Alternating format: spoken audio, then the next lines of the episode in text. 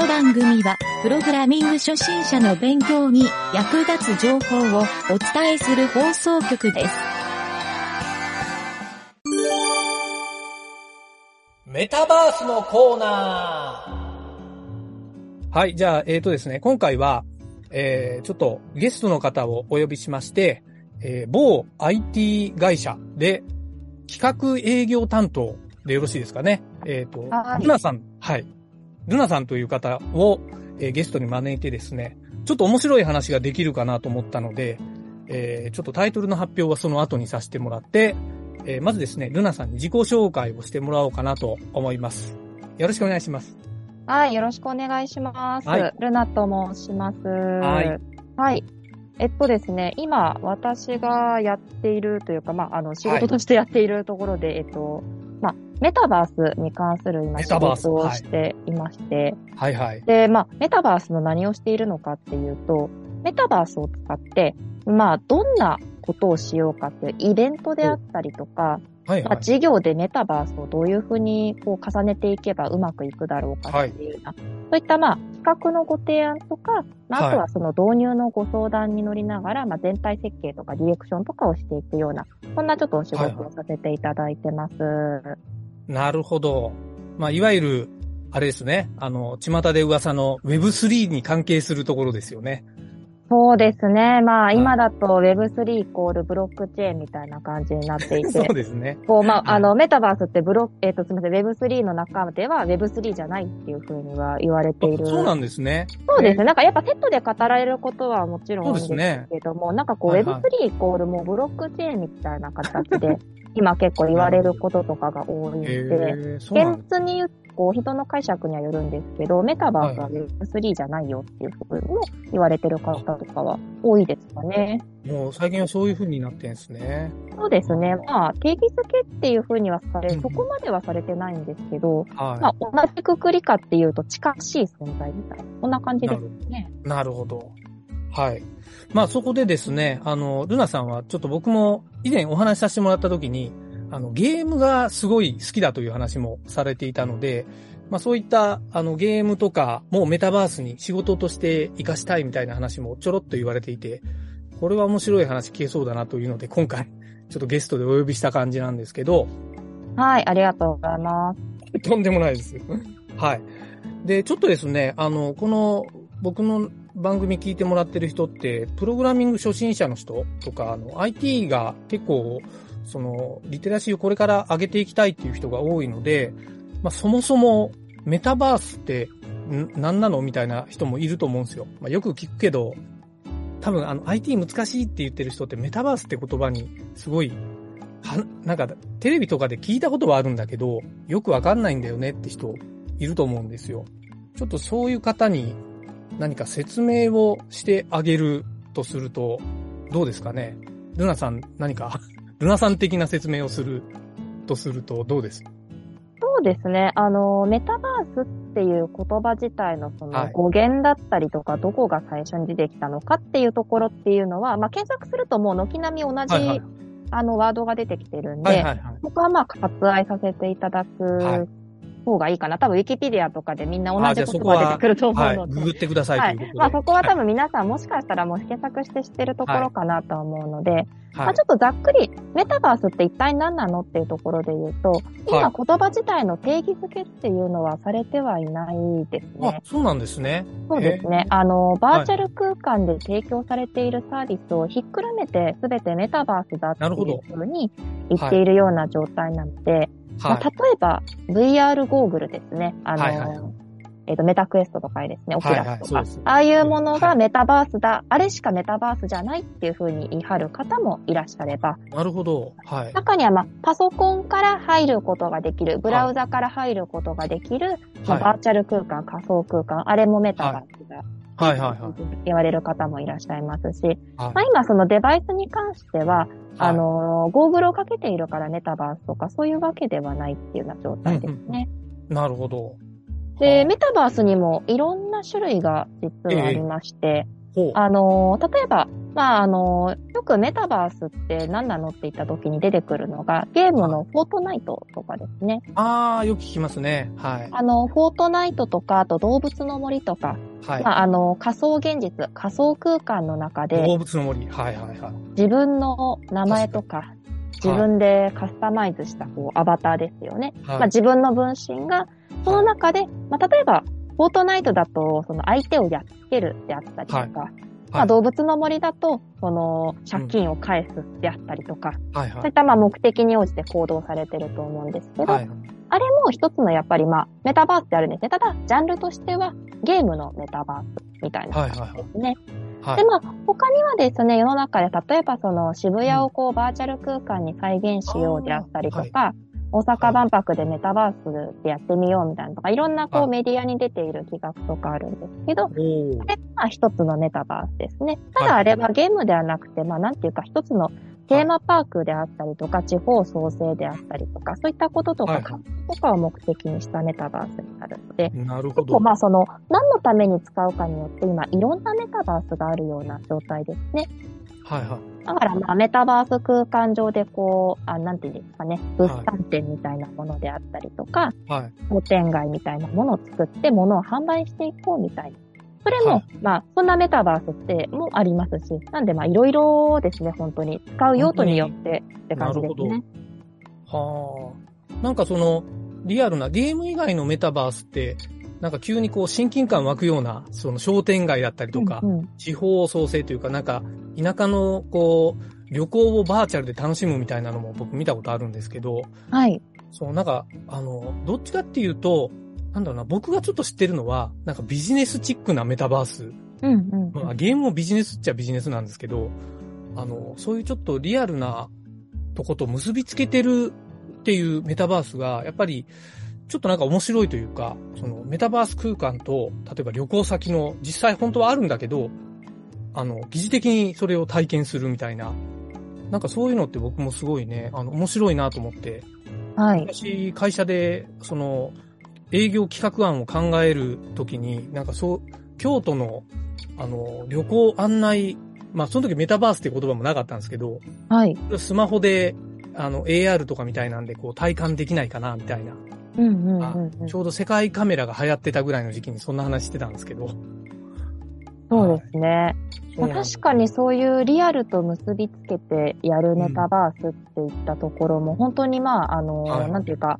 メタバースってまあ一つその時間だったりとか、例えば国境だったりとか、はいはいはい、そういった部分をこう物理的な制約の部分ですよね、はいはい。そういったことをこう超えることができる全く新しいツールだっていうような見方もあるので、はいはいはい、やっぱりその例えばリアルで、例えば、え、東京ビッグサイトを借りて展示会をやりましょうっていったときに、はい、まあ、一般的にはその中小の企業さんが、じゃあ東京ビッグサイトを借りて展示会やりましょう、はい、自分たちが主催になるんだっていうのは、はい、ものすごく莫大なコストがかかっていますし、はい、自分たちの会社が地方だって言った場合に、はい、どれだけ交通費かかるんだとか、じゃ準備の期間止まったりとかどうするんだとか、はい、いろんなまあその課題が出てくると思うんですけど、はいはい、そういったものとかは、まあ、仮想空間上で、まあ、表すことによって、それは物理制約を無視することができますよねっていうところでは、結構、まあ、リアルと連動して実施していくっていうのは、最近の傾向としては、まあ、増えてきたのかなとは思いますね。ああ、なるほど。はいはい。だ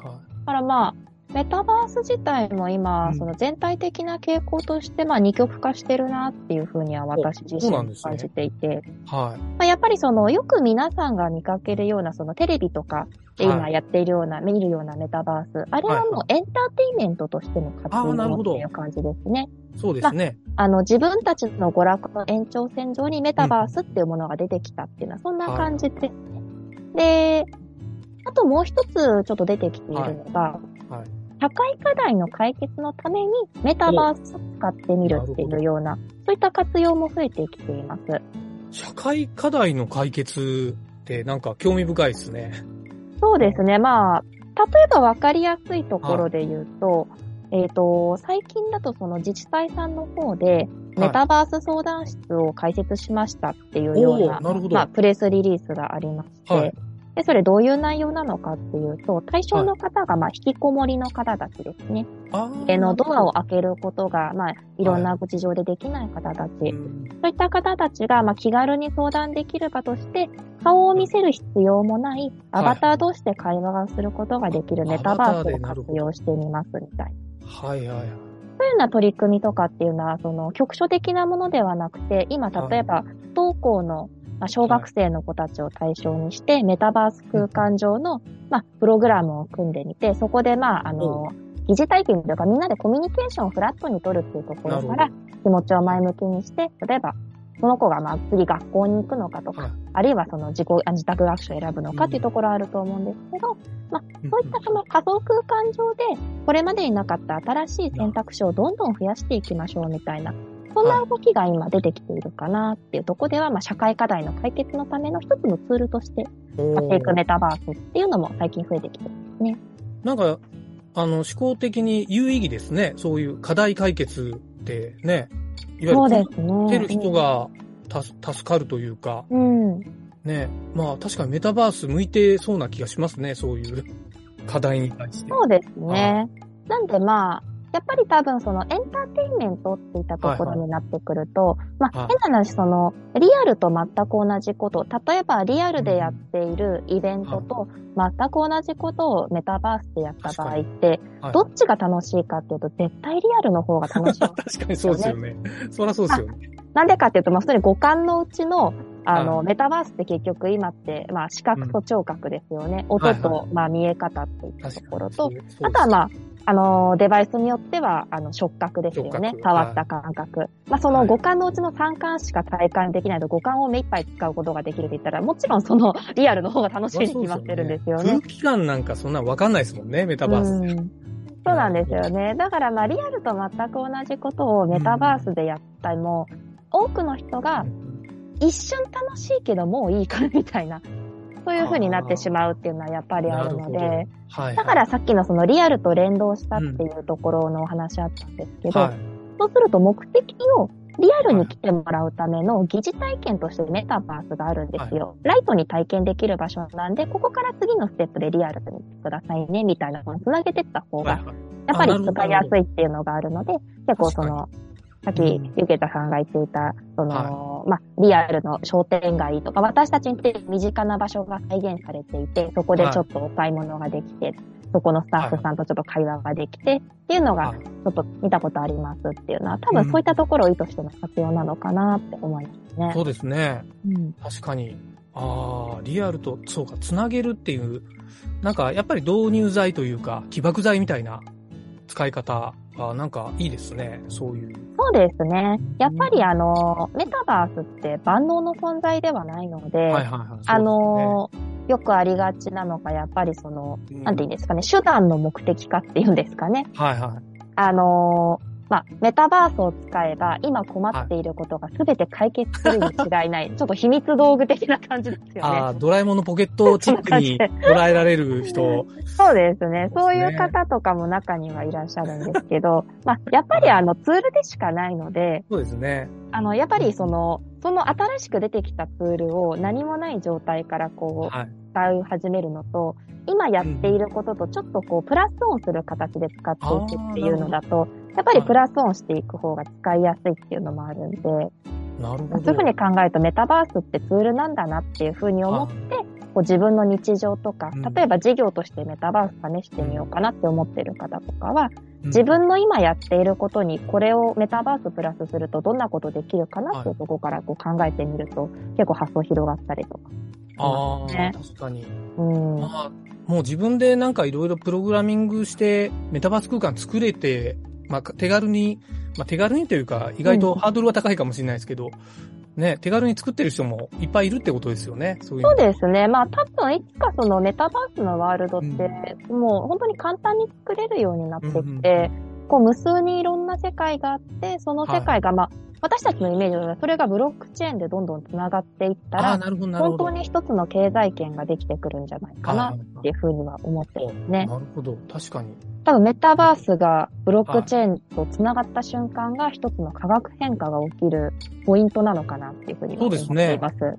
なんか、あの経済とか流通が全部一気にそっちにも持っていかれるっていうよりは、あの活動し始めるイメージがありますね。そう、そうですね。やっぱり今のメタバースってただの空間でしかないっていうところがやっぱりあるので、うんね、そこでじゃあ何かをしようって思うと、その、うんまあ、中にはそのサービスの中では、じゃあそのうちのメタバースは例えば エヌエフティー を購入することができる、はい、売ることができるであったりとか、はいはいはい、っていうような形でブロックチェーンとつながってるメタバースのサービスの中に、はい、けど、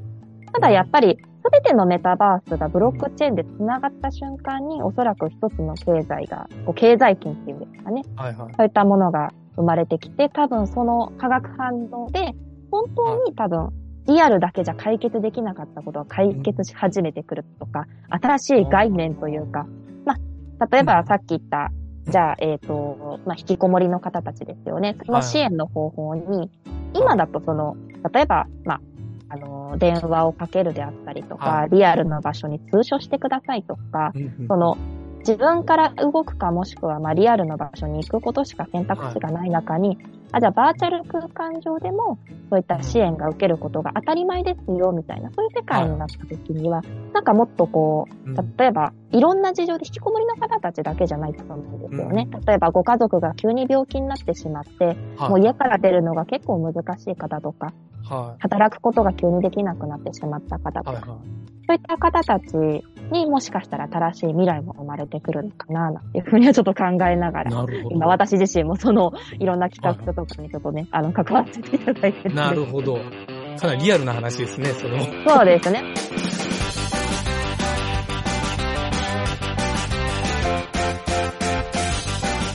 番組ホームページは エイチティーティーピーエス